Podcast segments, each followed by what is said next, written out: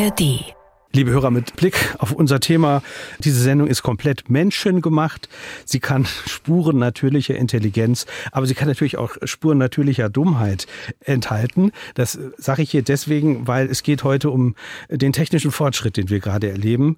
Es könnte uns ja in Zukunft häufiger passieren, dass uns Robotergemachtes in den Medien begegnet. Künstliche Intelligenz macht es möglich und sie ist schon dabei, zum Beispiel das Hollywood-Kino und die Filmbranche zu prägen und zu verändern ändern. Thomas, hast du zum Beispiel schon mal was von De-Aging gehört?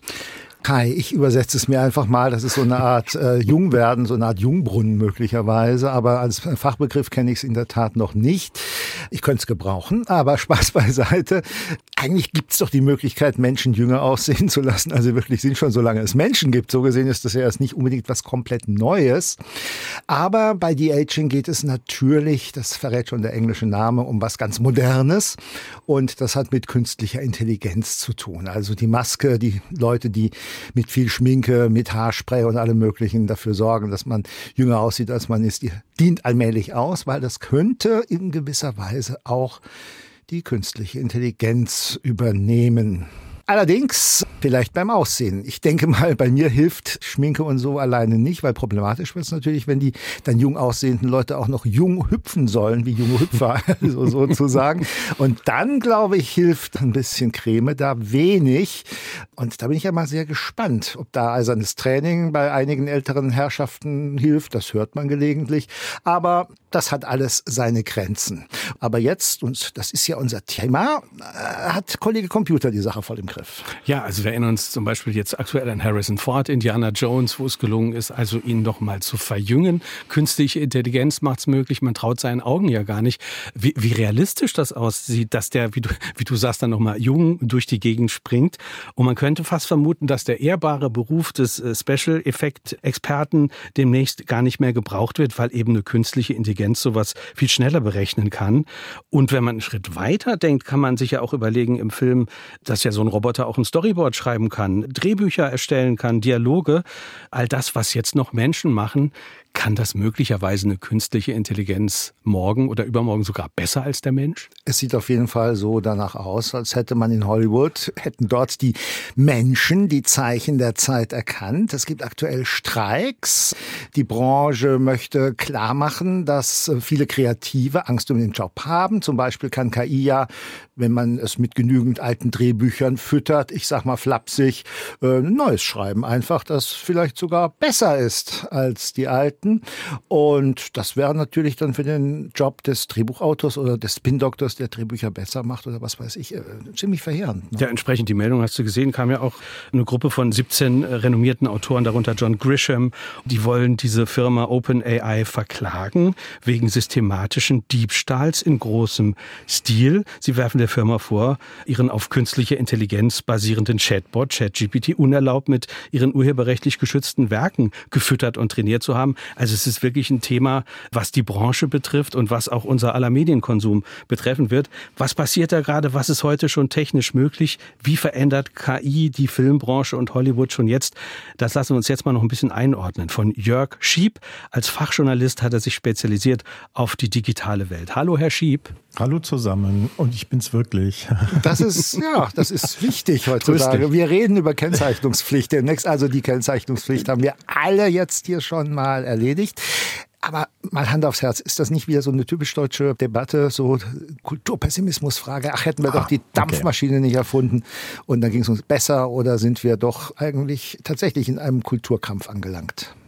Naja, Kulturkampf in der Tat, weil, weil ja auf der, auf der einen Seite die Menschen, die Inhalte generieren, also Texte, aber auch Bilder, Fotografien und so weiter, die von künstlicher Intelligenz mal so eben zum Frühstück verdaut wird und dann dabei am Ende neue Ergebnisse herauskommen, die werfen zu Recht die Frage auf, bekommen wir was vom Kuchen ab? Also das sind ja nicht nur deutsche Autoren, das sind ja auch amerikanische Autoren. Also das kann man vielleicht so noch, sogar noch verstehen, dass man da mal eine Debatte führt. Ich meine, äh, auch Shakespeare wird rezitiert und gelesen und gelernt und auf der Bühne aufgeführt. Das ist in so gesehen in der Kultur des Menschen nichts Neues, ne? dass Dinge aufgenommen, gelernt, wiederholt, verbessert, verändert werden. Aber jetzt ist es künstliche Intelligenz, jetzt sind es Unternehmen, die damit Geld verdienen. Also sollte man darüber debattieren. Das allein ist also nichts Neues, vor allem nichts Deutsches. Aber der Deutsche ist in der Tat Tat eine andere Seele. Ne? Also ähm, Dinge, die man nicht versteht, die werden gerne abgelehnt. Und was man jetzt aber im Falle der künstlichen Intelligenz sagen muss, es ist das vielseitigste und wirksamste Werkzeug, das der Mensch je erfunden hat. Ich glaube, das kann man sagen, ohne zu übertreiben. Aber wir sind ja noch längst nicht am Ende der Fahnenstange angekommen, was mit künstlicher Intelligenz alles gehen wird. Und das macht natürlich zwei Dinge klar. Auf der einen Seite sind unglaubliche Möglichkeiten da, die wir heben sollten, aber natürlich nur dort, wo es auch sinnvoll, nützlich und für die Allgemeinheit auch ähm, nützlich und gewinnbringend ist. Und es sind damit auch ganz enorme Risiken verbunden, was Täuschung und so weiter anbelangt oder auch Arbeitsplatzverluste. Das müssen wir auch im Blick haben und damit umgehen lernen. Und von daher sollten wir beides haben. Wir sollten eine gesunde Skepsis haben, aber auch eine gesunde Neugierde, was man damit machen kann. Damit sind wir, glaube ich, gut beraten. Aber das sind nicht alle Deutschen so, das muss man zugeben. Wenn wir uns jetzt mal konkret die Filmbranche angucken, die haben wir ja eben angesprochen, Spezialeffekte. Wenn man es jetzt mal zuspitzt, brauchen wir überhaupt noch Drehorte? Brauchen wir Requisiten zum Anfassen? Brauchen wir überhaupt noch Menschen? Also, oder braucht man nur noch eine grüne Wand irgendwie im Hintergrund und den Rest macht eine Software? Die Frage ist mehr als berechtigt, denn wir erinnern uns vielleicht noch, zumindest die älter als 20 sind, dass es mal einen Film gegeben hat, Jurassic Park. Und was haben wir alle gestaunt? Und das waren, glaube ich, sechs Minuten in dem Film. Mehr war das ja am Ende gar nicht. Die die komplett vom Computer animiert wurden, diese Dinosaurier, die wiederbelebt wurden. Das war damals ein Wunder regelrecht. Heutzutage gibt es kaum einen Film, zumindest Actionfilm, der noch ohne Special Effects auskommt, wo ein Computer eine Rolle spielt. Aber die Frage ist ja, ob Computer irgendwann alles machen könnten. Also sie können jetzt schon ziemlich viel. Das beweist nicht zuletzt jetzt auch das Beispiel mit Harrison Ford. Aber sie können noch nicht alles. Ne? Also noch brauchen wir Schauspieler, die auch ähm, Emotionen zeigen, die sich einfühlen, die das machen, was kreativ eben ist, was künstliche Intelligenz niemals sein kann. Aber KI kann sicherlich Sets bauen und sogar Skripte schreiben und das gar nicht mal schlecht, kann Stimmen imitieren und, und, und. Also ziemlich viel von dieser Traumwelt. Wir dürfen nicht vergessen, dass Hollywood keine Dokumentarfilme macht, sondern sowieso Träume produziert, Märchen verfilmt sozusagen. Das ist eigentlich ein ideales Feld für künstliche Intelligenz. Da haben wir uns dran gewöhnt, dass es nicht, nicht alles realistisch ist und stimmt, was wir in, in Filmen sehen. Übrigens, eine Folge South Park. Das ist jetzt kein Kinofilm und nicht Hollywood, aber eine Fernsehserie mit so animierten Figuren, relativ simpel. Eine komplette Folge South Park ist mittlerweile von künstlicher Intelligenz erstellt worden. Mit Storybook, mit Skripten, mit Stimmen und selbst das Gezeichnete, was man da sieht, die Animation, alles von 0 bis 100, alles ist mit künstlicher Intelligenz gemacht worden, was bei South Park auch wirklich noch sehr gut geht, weil es eben keine echten Menschen sind, die da spielen, weil die, die Dialoge und der Aufbau der Geschichten immer sehr ähnlich ist. Das ist ein Idealfeld für künstliche Intelligenz, aber das ist ein Beweis und ein Beleg dafür, dass es damit losgeht. Also von daher, ja, irgendwann wird es Filme geben, nicht alle, aber wird es Filme geben, die komplett mit Hilfe von künstlicher Intelligenz erstellt wurden. Oh mein Gott, Sie haben Kelly getötet. Was mich ja interessieren würde an der ganzen Sache ist, gibt es das eigentlich aus dem Computer, wenn man ihn mal gefüttert hat, immer in verschiedenen Varianten, aber doch immer das gleiche Gericht. Und da kommt ja auch mal was Neues dabei raus, wo man sagen würde, Dunnerwetter, das geht über die Vorbilder, die wir reingefüttert haben, aber deutlich raus. Ja, jedes generative KI-System, also generativ heißt, die KI analysiert nicht nur etwas, sondern kann auch etwas erzeugen. ChatGPT ist so ein Beispiel dafür. Das kann Texte erzeugen, Midjourney kann Bilder erzeugen. Also diese generativen KI-Systeme haben immer einen Parameter, also eine Einstellfunktion, wenn man so möchte, wo man sagen kann, wie sehr dieses Variantenreichtum denn sein darf. Es gibt Situationen, da möchte man keinen Variantenreichtum, zum Beispiel wenn man eine Stimme oder ein Gesicht nachahmt oder nur ein relativ kleines Variantenreichtum. Und es gibt Fälle, wo man möglichst viel Variantenreichtum möchte, zum Beispiel wenn man einfach kreativ Bilder erzeugen will. Das kann man einstellen. Das ist ein Parameter, so wie viele andere auch. Man sagt der KI, wie sehr sie an dem, was sie als wahrscheinlich erachtet und eigentlich präsentieren möchte, wie sehr es davon abweichen darf oder soll. Sie haben vorhin jetzt äh, sinngemäß gesagt, äh, habe ich mitgeschrieben, die Maschine kann ja nicht kreativ sein. Das ist mir aufgefallen. Mhm. nur der Mensch kann kreativ sein. Machen wir uns da nicht selbst ein bisschen froh auch? Also ist das nicht die ultimative narzisstische Kränkung für uns Menschen, dass die Maschine vielleicht doch kreativ sein kann und doch, wenn man ihr sagt, mach was Neues, dann macht sie was Neues?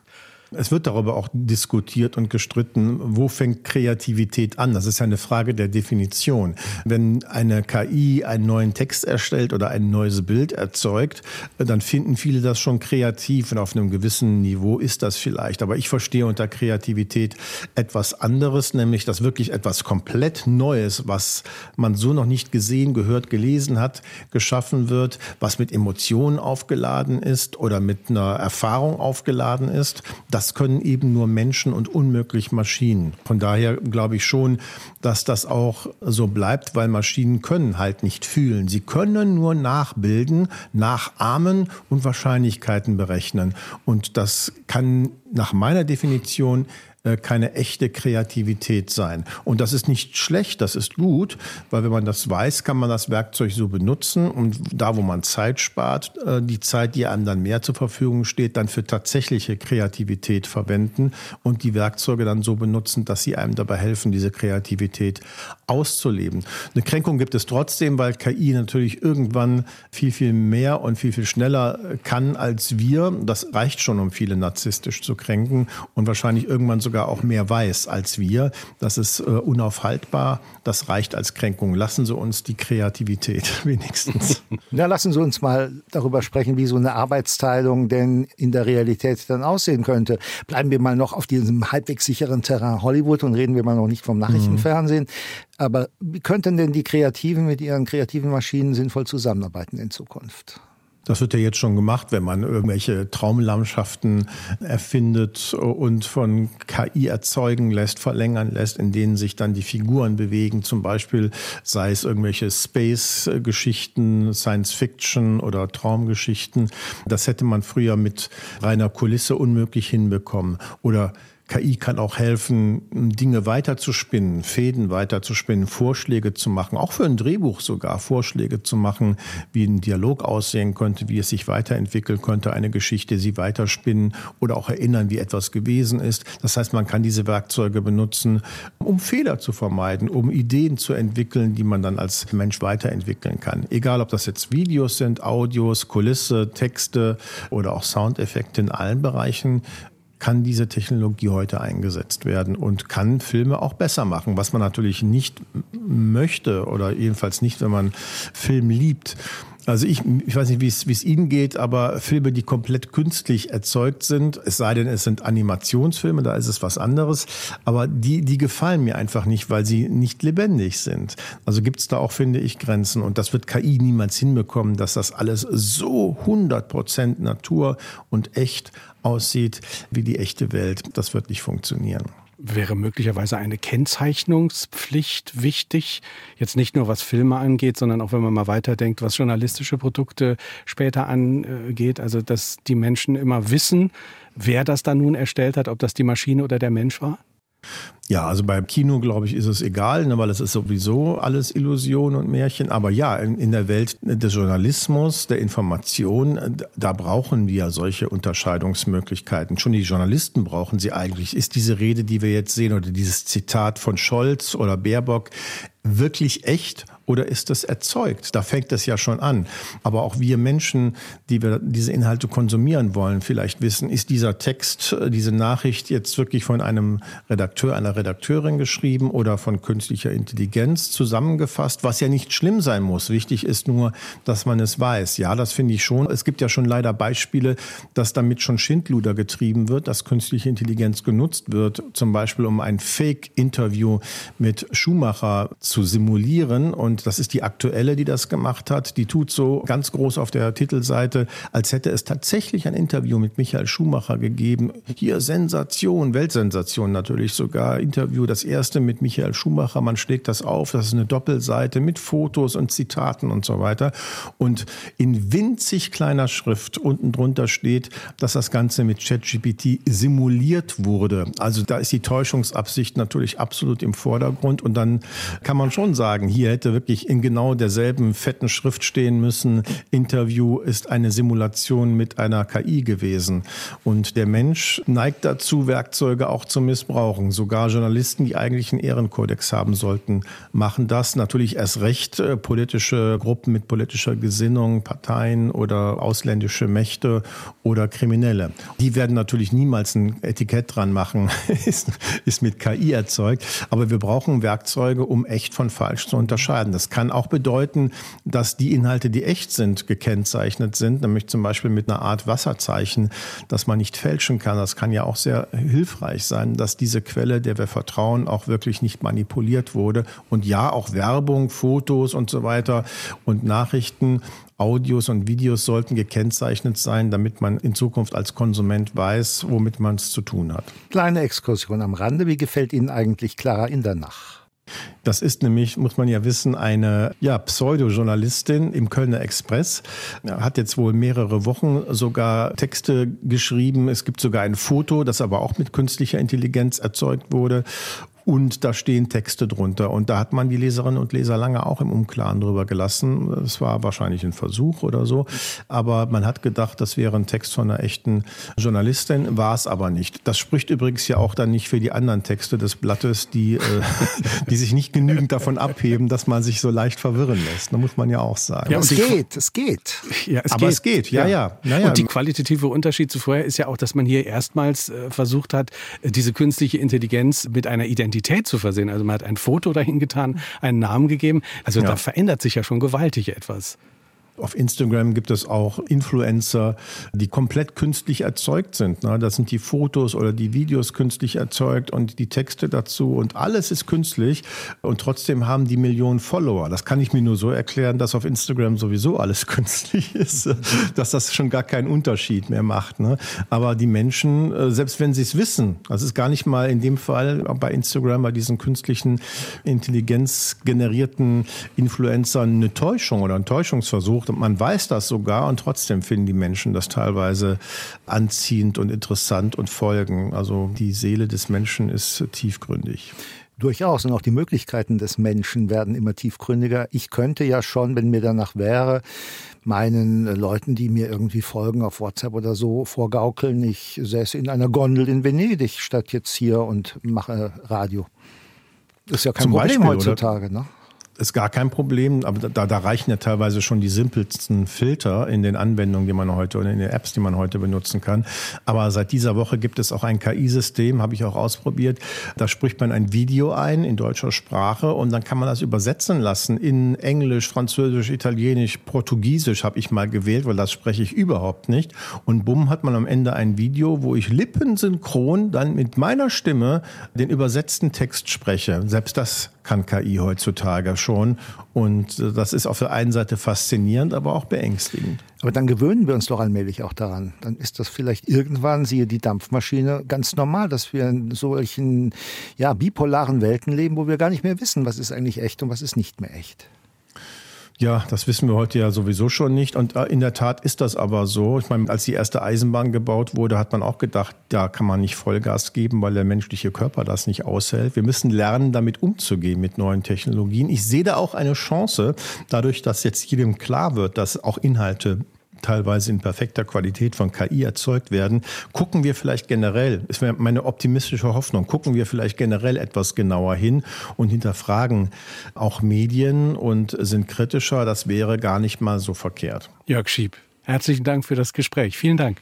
Sehr gerne, danke auch. Ja, und Kai, und du? Hast du auch schon mit deinem Handy so ein bisschen rumgefaked? Ich habe mich bei der ganzen Sache gefragt, ob wir nicht am Ende auch Roboter mit künstlicher Intelligenz und künstlichem Langmut brauchen, die diese ganzen Produkte, die wiederum von anderen künstlichen Intelligenzen hergestellt werden, die die dann auch konsumieren, weil wir als Menschen das gar nicht mehr schaffen, weil so viel wieder entsteht und zu konsumieren ist. Da kann man sich überlegen, ein Bot schreibt irgendwie so Richtig. eine Bot-Nachricht auf X oder wo auch immer und ein anderer Bot liked es und dann genau. ist er dann selbstverstärkend das System und Menschen haben damit überhaupt nichts mehr zu tun. Wie heißt es so schön im Tempest von Shakespeare? Oh, schöne neue Welt, in der wir leben. Also ich finde es ein bisschen gruselig, ehrlich gesagt. Ich finde es auch ein bisschen gruselig, aber ich, ich habe die Hoffnung, dass am Ende das Menschliche dann immer auch überwiegen wird. Medien, Cross und Quer, der Podcast.